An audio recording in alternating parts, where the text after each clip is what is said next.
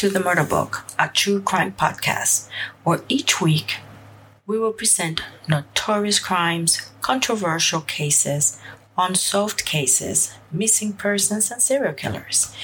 Details of the crime scenes, childhood of the murderer, and the life of the victims will be explored. Each episode is translated into Spanish.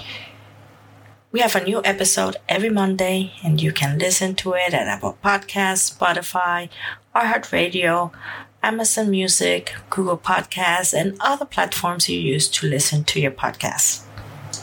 Let's begin. Due to the graphic nature of this episode, listener discretion is advised. Extreme caution for children under 13. Bienvenidos a The Murder Book en español.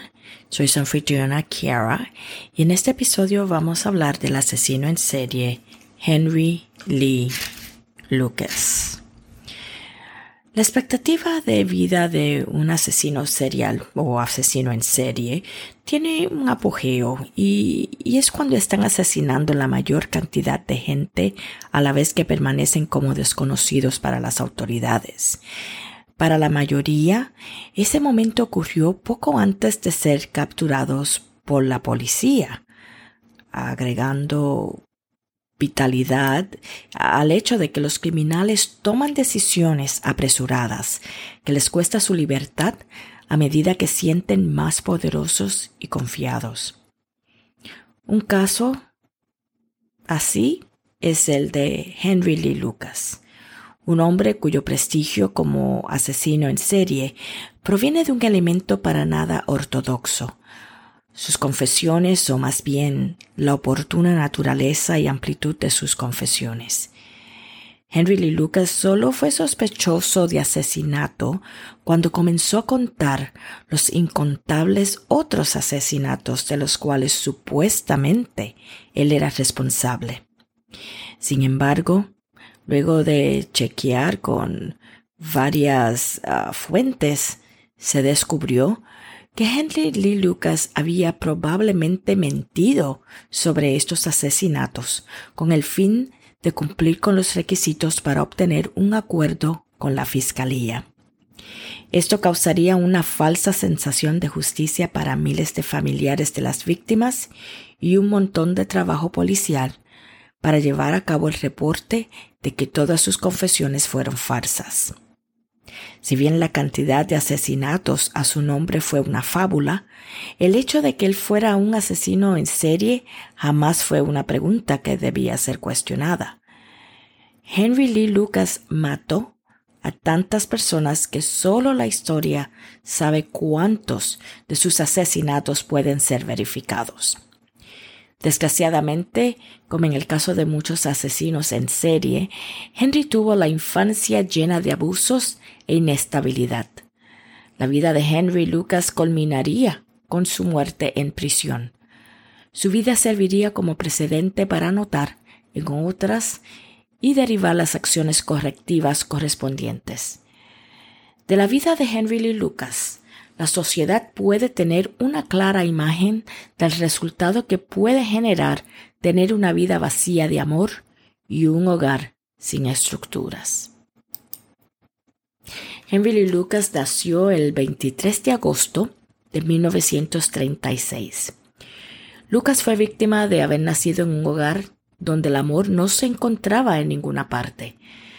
La sombra de la tristeza creaba un velo que cubría completamente el hogar. Una oscura premonición de la muerte que seguiría un día a la tristeza que el hogar albergaba. Henry fue abusado físicamente por sus padres a lo largo de toda su infancia. Dos personas que depositaron todas las frustraciones de sus vidas con él. En él. Poco después de que Henry cumpliera diez años, estuvo envuelto en una violenta pelea con un amigo que resultó en una severa infección en su ojo izquierdo. Los médicos hicieron todo lo que pudieron para salvar su ojo, pero la infección estaba tan manifestada que Henry pasaría toda su vida portando un ojo falso, llenando el hueco de su ojo izquierdo que había sido removido. En un hogar vacío de amor, Henry fue obligado a llegar a cualquier límite por un montón de atención, lo que culminó en encontrar que su reputación se fundara en un comportamiento extraño. Casi al límite de lo maníaco, sus amigos describen a Henry como a un chico que podía llevar a cabo cualquier actividad, independientemente de cuán peligrosa o atemorizante fuera ésta. Él simplemente lo hacía, con tal de recibir atención. Algún día, creando las bases de sus fantasías sexuales, la madre de Henry se ganaba su vida como prostituta, a menudo llevando clientes a su propia casa cuando su esposo no estaba. Durante estos momentos, Henry siempre era obligado a ver a su madre teniendo sexo con sus clientes. Además de ser una prostituta, era una transvestista y Henry era obligado a participar como travesti en público. Cuando Henry cumplió 13 años, la tragedia azotó a su hogar cuando su padre falleció. Su padre había sido un lisiado durante años, a causa de un accidente de ferrocarril que terminó con sus piernas rebanadas por un vagón de tren. En suma la tragedia de la situación, su padre murió al haber quedado encerrado afuera durante una tormenta de nieve. Incapaz de alcanzar el picaporte de la puerta, simplemente permaneció sentado en la puerta de la casa hasta que desarrolló una hipotermia y murió congelado. Si bien su padre había demostrado muy poco interés en él durante su vida, Henry se sintió devastado por su pérdida y huyó de casa. Durante meses Henry vivió como un pordiosero sin tener un hogar, yendo de una ciudad a otra en la zona rural de Virginia. Durante estos meses, los deseos sexuales de Henry comenzaron a crecer y se apoderaron de sus emociones. Cuando una joven niña llamada Laura Burnsley se rehusó a tener sexo con él, Henry resolvió estrangular a la niña, consumando así su vida como un asesino en serie.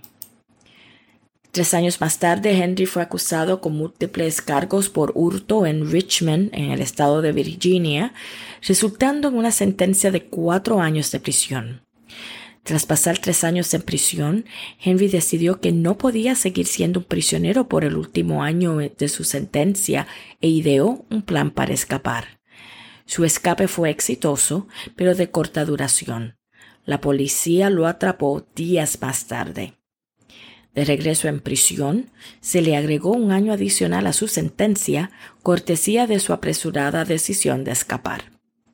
Cuando finalmente fue liberado el 2 de septiembre de 1959, Henry decidió que su vida sería mejor en Michigan, y así fue que el hombre de 23 años emprendió su viaje hacia Tecumseh, eh, Michigan, donde viviría con su hermana.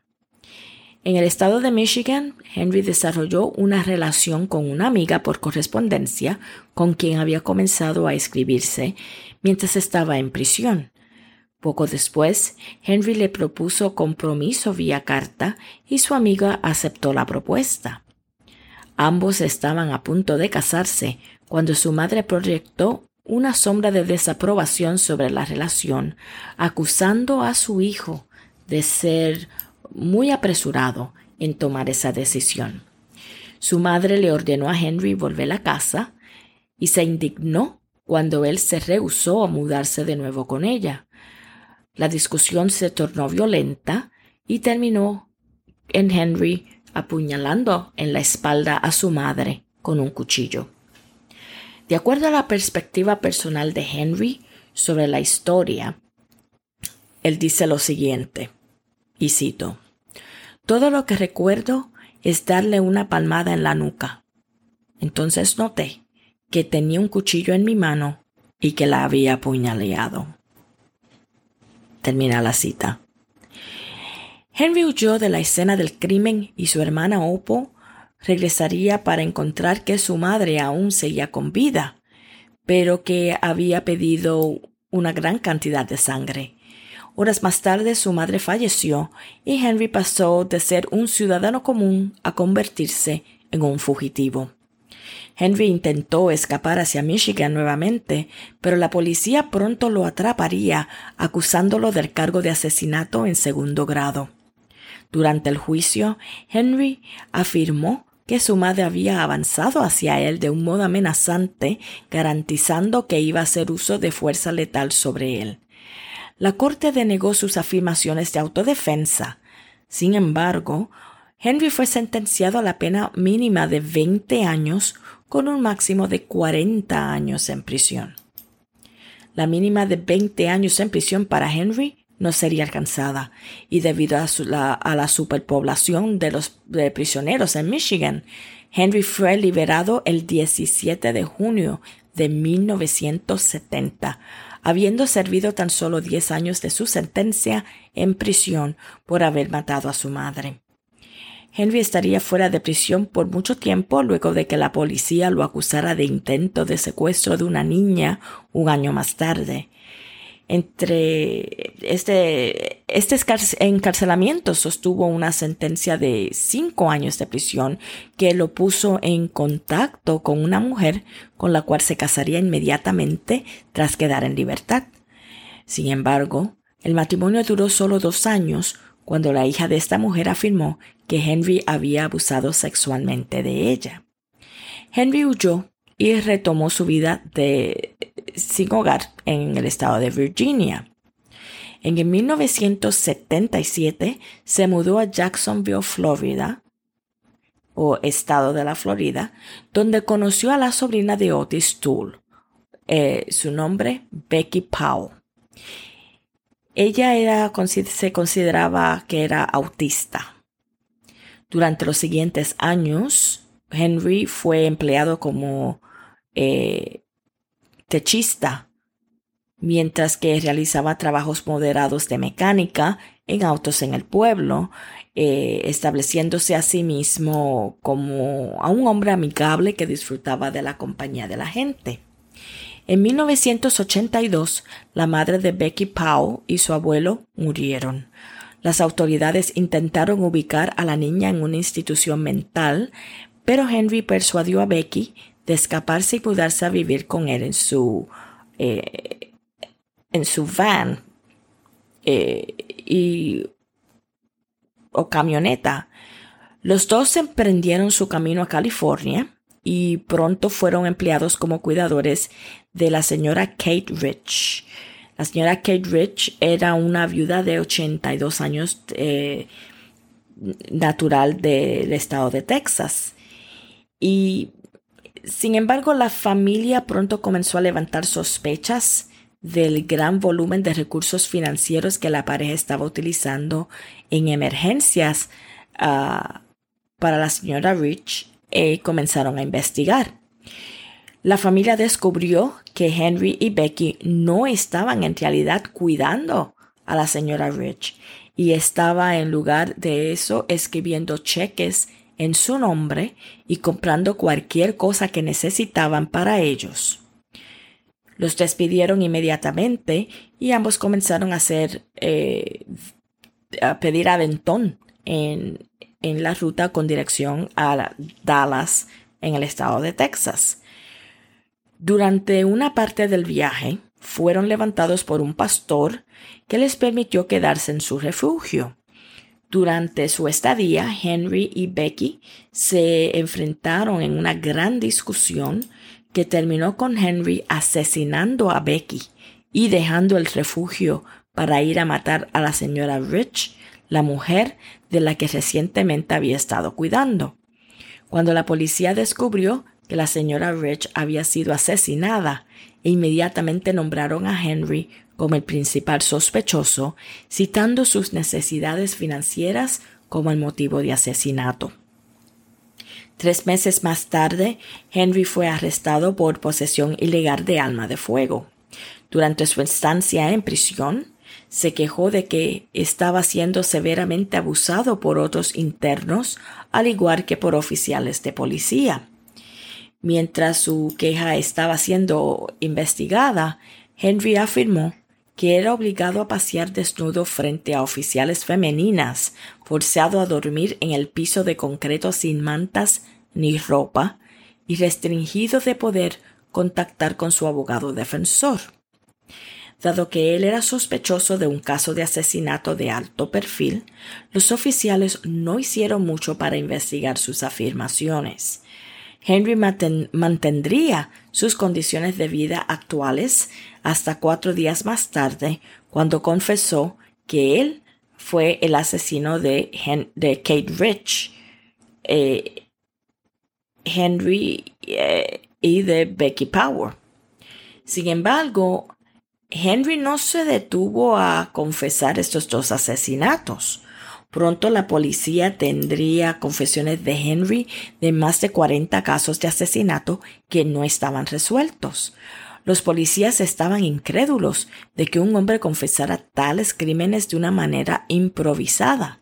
Sin embargo, algunos oficiales creían que Henry simplemente inventó las confesiones para posiblemente influenciar a los policías y mejorar sus condiciones de vida dentro de la prisión. Tras cuatro meses de haber sido arrestado, Henry fue enviado al condado de Williamson, Texas, donde sería retenido hasta su juicio meses más tarde. A pesar, de tener mejor condiciones de vida e investigadores más amigables, Henry continuó su oleada de confesiones de crímenes, resultando en un número de 213 casos que iban no resueltos a resueltos. Durante estos meses, la policía tomó mucha confianza en Henry, permitiéndole deambular por la, por la estación de policía sin esposas. Algunos oficiales de policía incluso afirman que conocía algunos de los códigos de seguridad de las puertas y podía moverse con tranquilidad dentro del bloque de celdas y de casi cualquier parte a la que quisiera ir.